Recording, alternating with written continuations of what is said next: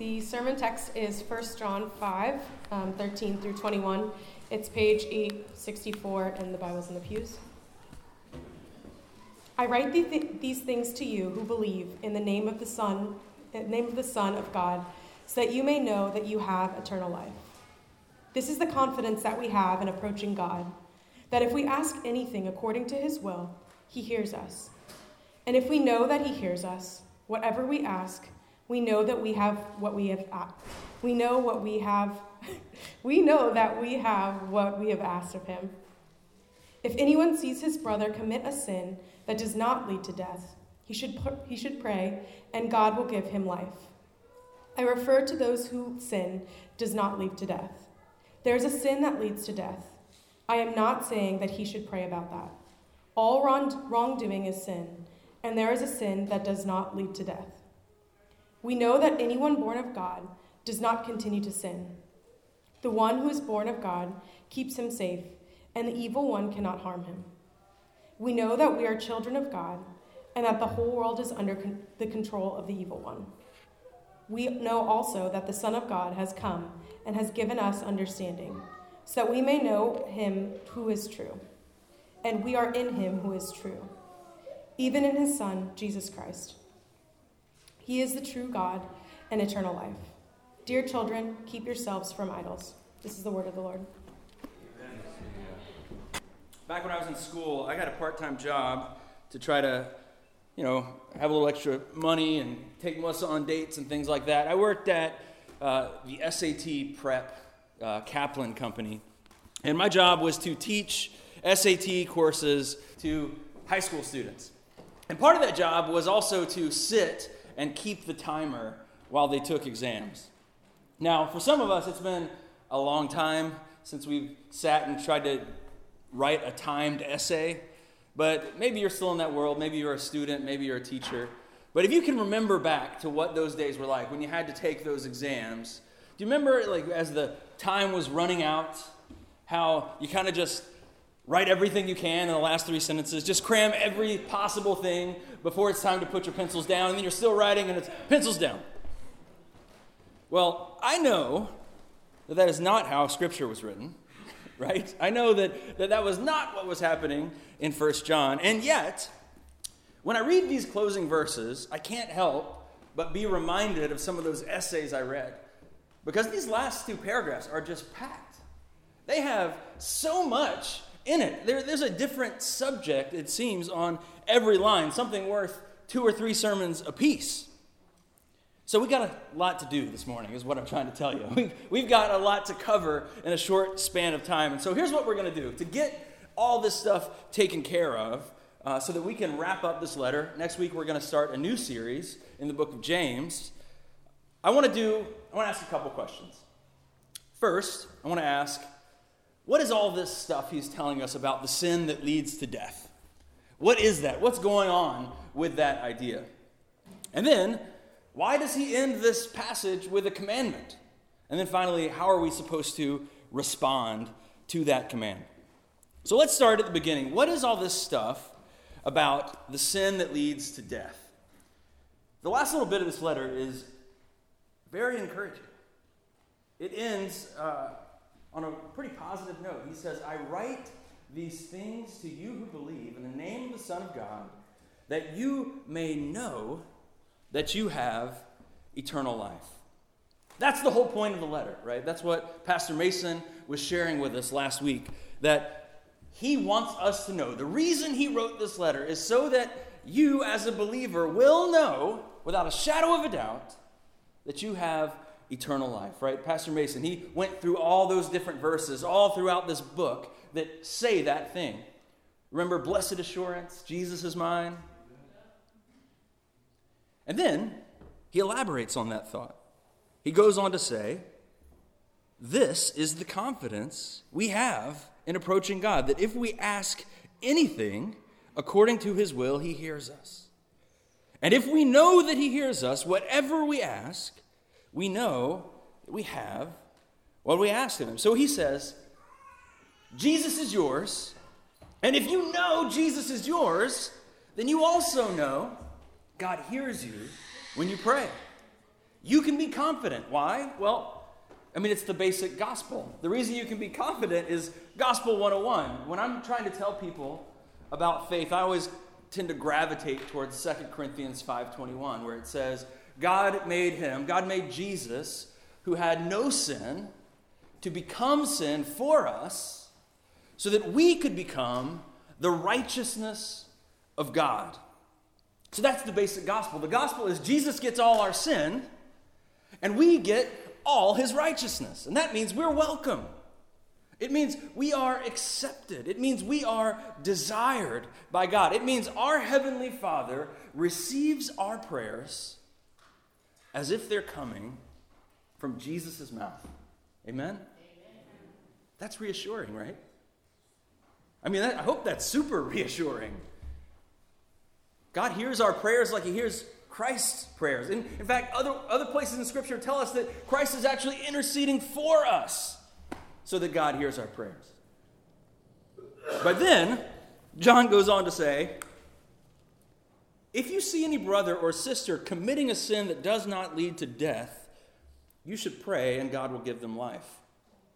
I refer to those whose sin does not lead to death. There's a sin that leads to death, I'm not saying that you should pray about that. All wrongdoing is sin, and there is sin that does not lead to death. What is all that about? A sin, he says, there is a sin that leads to death, and we shouldn't even bother praying about it. So, are we at risk then? Is this the hidden loophole? This is the, the way that that blessed assurance we talked about. Is this how it gets taken away from us? Okay, well, let me quickly, as we look at that, point out a couple things. First of all, it's worth noting that John, he does not tell us exactly what he's talking about. He doesn't. Now, a lot of people think the original audience understood what he was talking about, but it's not crystal clear. And if somebody tells you it is crystal clear, they're, they're lying. There's a lot of books written on this. There are a lot of opinions on this verse. People have made lots of guesses trying to say exactly, precisely pinpoint what this means. But I want to tell you a simple rule.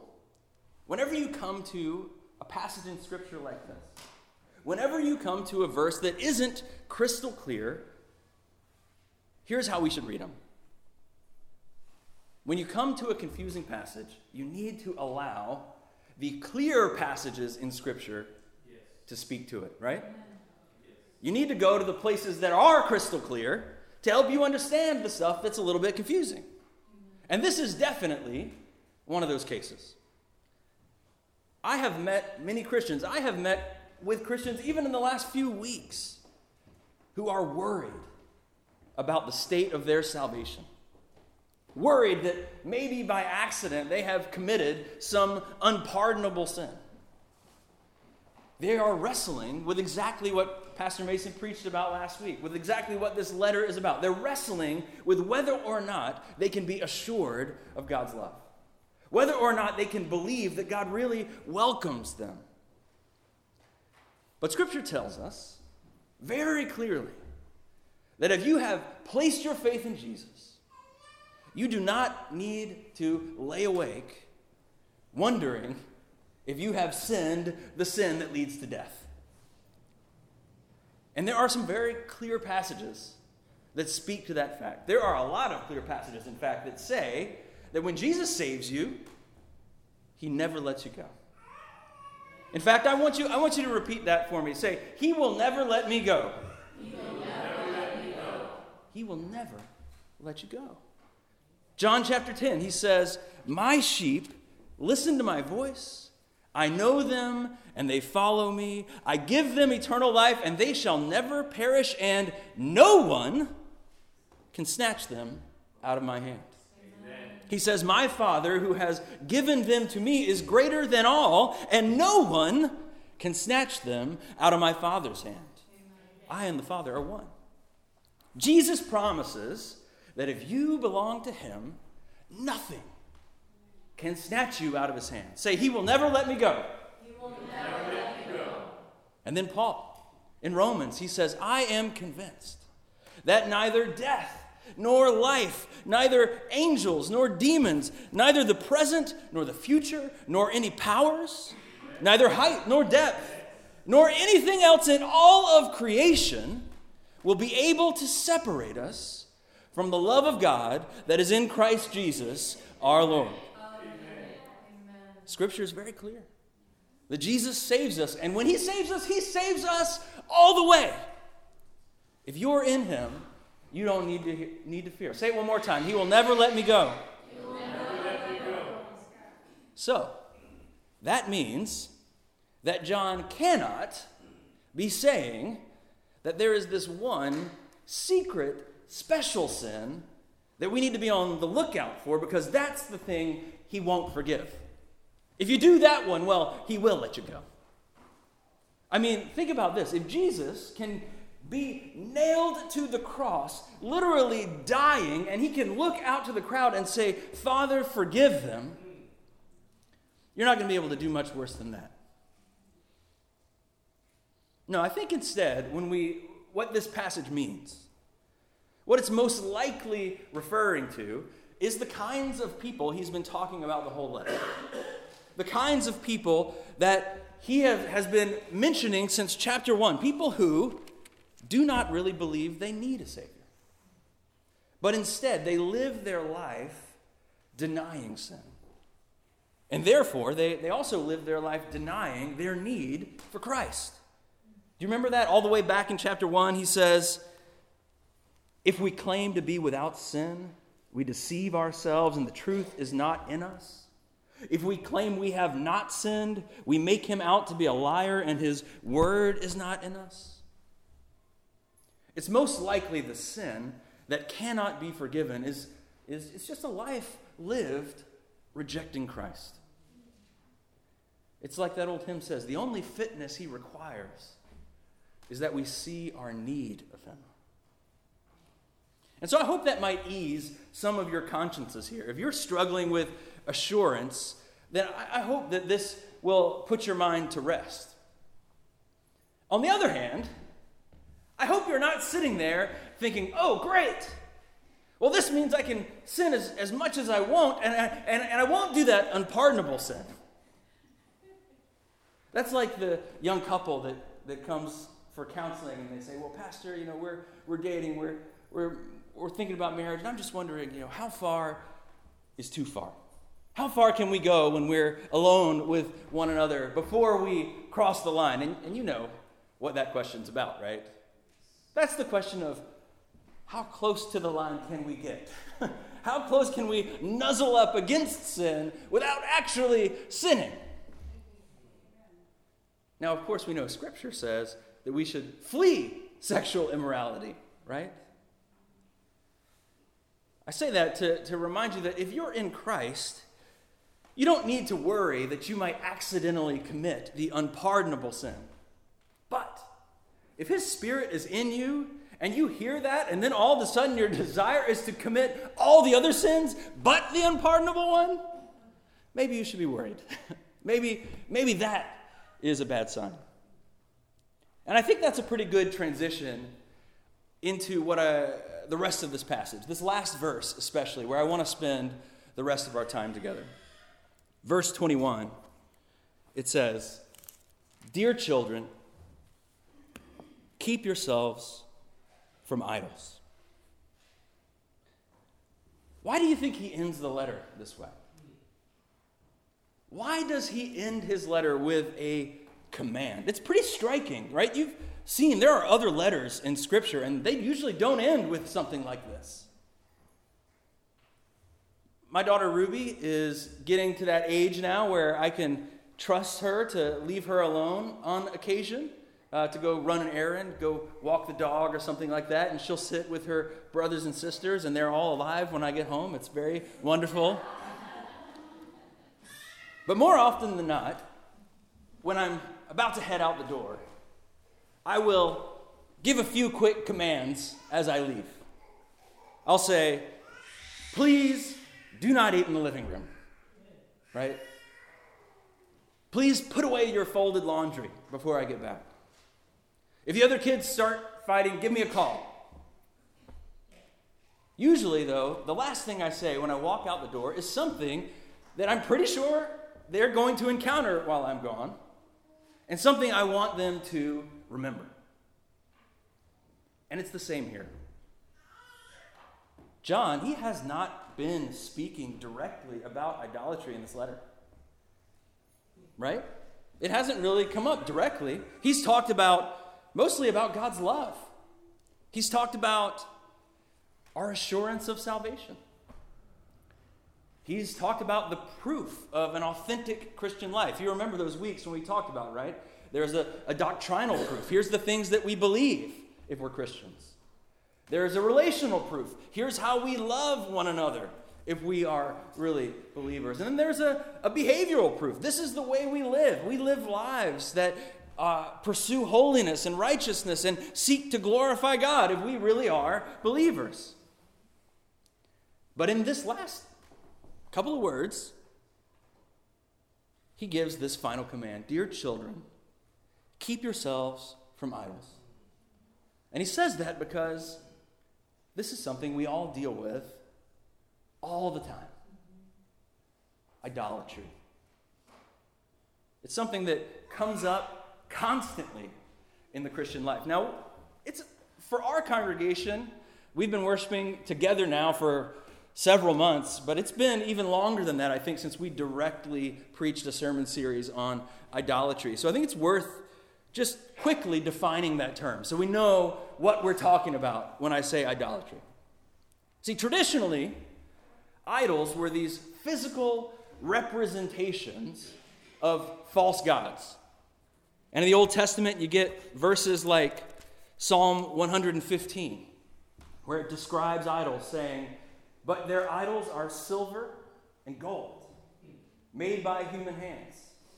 They have mouths but cannot speak, eyes, but cannot see. They have ears, but cannot hear, noses, but cannot smell. They have hands, but they cannot feel. They have feet, but they cannot walk, nor can they utter a sound with their mouth.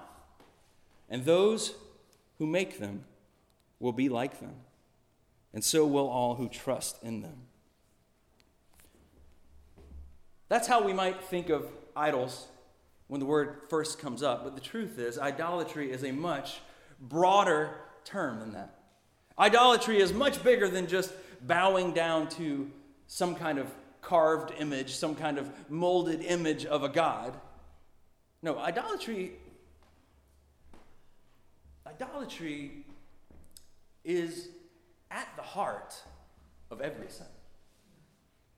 Idolatry is at the heart of every single sin that we will ever commit. The first commandment that God gave, the first of the Ten Commandments, remember it's, You shall have no other gods before me. No other gods before me. No other gods besides me. No other gods other than me. But every time we sin, what do we do? Every time we sin, it's because we have chosen to put something or someone before God. We have chosen to bow down, to live our life in obedience to something other than God. We believe that something besides God is worthy of our devotion. You know, idolatry, it, it happens whenever we put anything in the world above God. And that means idolatry, it's not just vices, it's not just bad things. In fact, most of the time, our idols aren't bad things at all, right? Most of the time, our idols, they start off as good things, as gifts from God. Good things from God that we have allowed to become ultimate things for us. Whenever a good thing becomes an ultimate thing, it becomes an idol. Let me say that again. Whenever a good thing becomes an ultimate thing, it becomes an idol. So whether whenever there's something or someone in your life that you look to and you say, "This is what I need to be happy. This is what I need to be secure. This is where I find my worth. This is where I find my identity. That means it's become an idol. So, for instance, work. That's an easy one. Like, work is a good thing. Adam and Eve, they had jobs in the garden before the fall. Before there was even sin, there was work.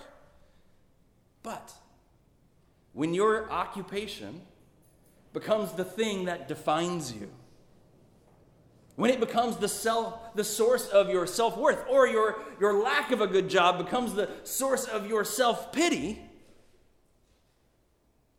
when you're willing to work to the detriment of your soul and your family work becomes an idol or relationships relationships are good we have a, a triune god father son holy spirit who has lived eternally in a perfect relationship within himself.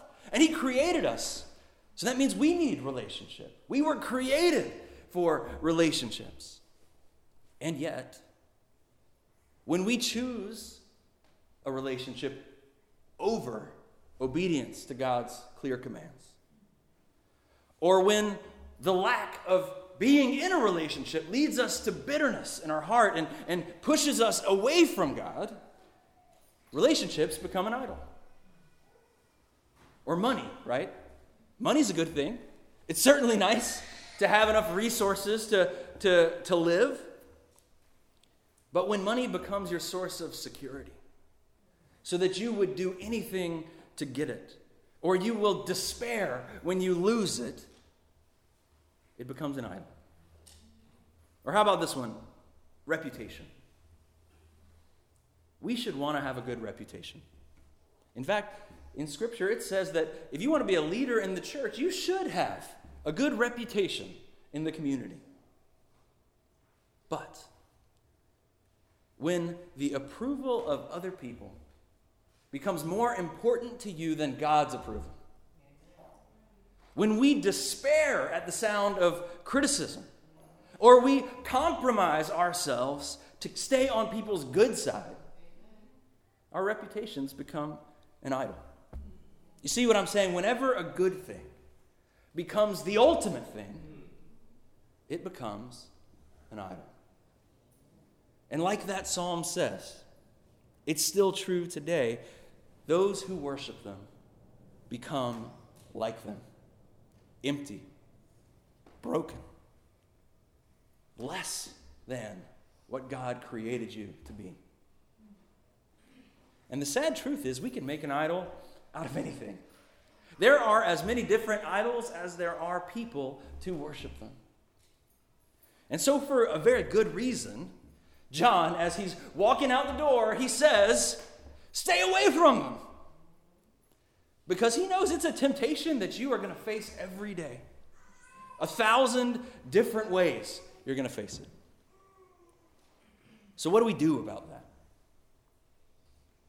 How do we respond? What do we do with this warning as we move on to the next letter? Well, I want to tell you this morning that there is only one antidote to idolatry. There is only one thing that can break the power of a false God in your life. Do you know what it is? The true God. That's right. The only thing that can break the power of a false God is if you come in contact with the true and living God. And there's two key words here I hope you notice that are really, they are in there to direct us to our freedom. It's those first two words Dear children. Say that. Dear children. Dear children. See, those two words, if you got that in your head today, if you were really able to apprehend that, to, to believe it in your heart today, that would have the power to break the chains of whatever idol is holding you a slave.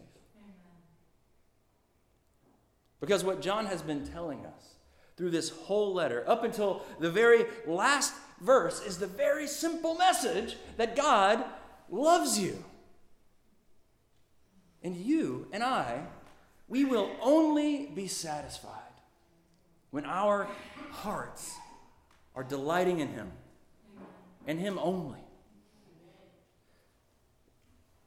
Dear children, it means we are dear to God. We are His dear children. Do you understand just how mind blowing that actually is? Do you understand how radical an idea that is? That this perfect, holy creator of the universe has spoken to the world.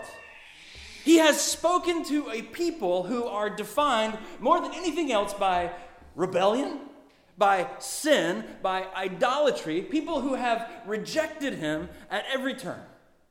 People who, even the most holy among us, we sin every day in thought, in our words, in our actions.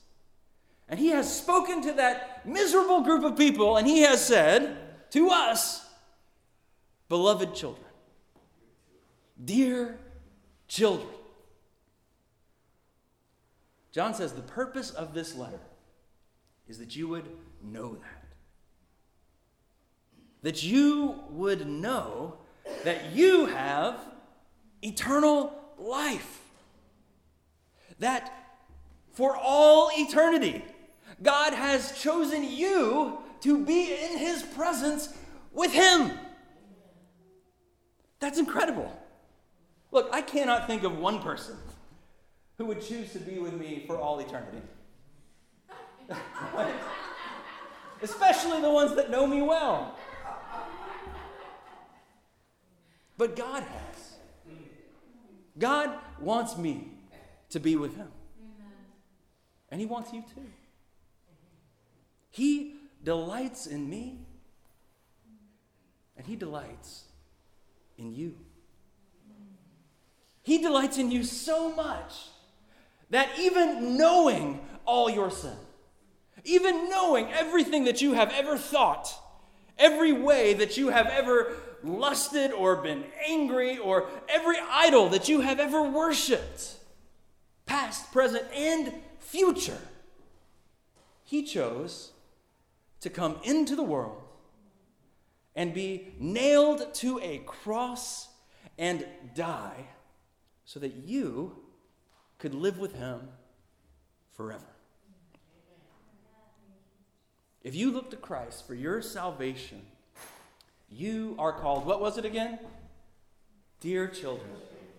Dear children. Forever. And it's a fact, right? He says, I write this so you will know. I really like what Charles Spurgeon said about this. He said, Every person who believes in the name of the Son of God has eternal life, and we may not doubt this. It's not a matter of inference, it's not a matter of deduction, it is a revelation from God. He, he doesn't tell us to form an opinion about it, he says, believe it. God has spoken, it's not up for debate. The only thing that has the power to break us away from our dead idols. The only thing that's going to free us from this cycle of sin where we turn to the things of the world, where we turn to money and power and sex or reputation and relationships and jobs or whatever to give us a sense of identity. The only way that we're going to find that they always fail us, that they always break our hearts that they always leave us empty and, and longing, is to hear our living God say, I love you. So I, I want to be clear the answer to idolatry is not just to buckle down. It's not simply to say, I'm going to sin less now. But the answer is what some of the old Puritans would call the expulsive power of a new affection the expulsive power of a new affection. It means letting the love for God grow so large in our life that there isn't room for anything else. It's finding such deep satisfaction in Him that the lies of the world, that the temptation of sin, it just can't fool us anymore. It's like that old hymn, right? Turn your eyes upon Jesus. Look full at his wonderful face. And the things of the world, they grow strangely dim in the light of his glory and his grace. And so, as we wrap this up, I want to close by sharing you, with you a little story of what this has looked like for me. I'm a work in progress. I'm not standing here telling you I have already gotten there, but I, I, I can tell you that, that my chief idol, the thing that I'm always in danger of bowing down to, is the approval of others. It's the approval of you all, actually. I want you to approve of me. I want you to think that I'm a good pastor, a godly man, a, a good dad, a good husband. And for a lot of years, that meant that I was doing, I was willing to do whatever it would take to avoid the appearance of failure. I'd do whatever it takes to avoid disappointing people. And although I was a Christian, although I worshiped the Lord, I'll be, if I, if I was being really honest, I would say that the fear of failure, the fear of disappointing other people, it drove me in ministry more than my love for God. And one day, God blessed me by letting me fail. God blessed me by letting me get everything I was most afraid of. He let me go through a time where people were very disappointed with me and they were very vocal about it. Where all my hard work really had amounted to nothing. And in that place, I remember just being overcome with grief. You know why? Because my idol had let me down I was crushed. I was despairing, and in that moment, I cried out to God. And I, I'll never forget it. I was sitting there, and, and I was just consumed by all these feelings. And, you know, I'm a pretty stoic guy most of the time. And so it, it's, it's it, when I feel things, it, I really feel them. I was depressed. I was heartbroken. I was, I was ready to give up. And in that moment, I asked God what He thought of me. And look, I'm not Pentecostal. I, God doesn't give me direct revelation. but in that moment, I swear, the word that God put in front of me was the word champion. Now, I was not a champion by any worldly standard. I had really made a mess of things. But in that moment, God, in His love, allowed me to see myself as He sees me in Christ.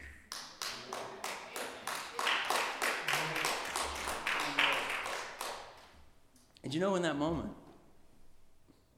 well, it broke me down, but it also broke my idol. It made me realize that that it was God's love that I needed, not the applause, not, not your approval. Now, I still love you. But the only love that's going to change my life is His, not yours. And I'll still stumble from time to time. But I can say I am not the man I was back then. See, the world, it's full of empty promises. They will only bind you They'll eat you up. And I, and I don't know what your particular idol might be. But I want to encourage you, wherever you are, turn to Him today. Amen. Let Him speak His love to you and find your freedom in Him. Dear children, you understand? God loves you. Yes. Dear children, keep yourselves from idols. Let's pray. Father, we thank you for the way that your love grows in our hearts and in our lives. the way that you drive out idols and sin.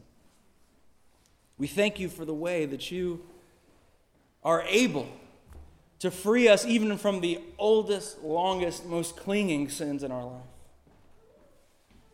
God, I pray right now that you would expose those hidden idols, the things that we may not even realize we're worshiping.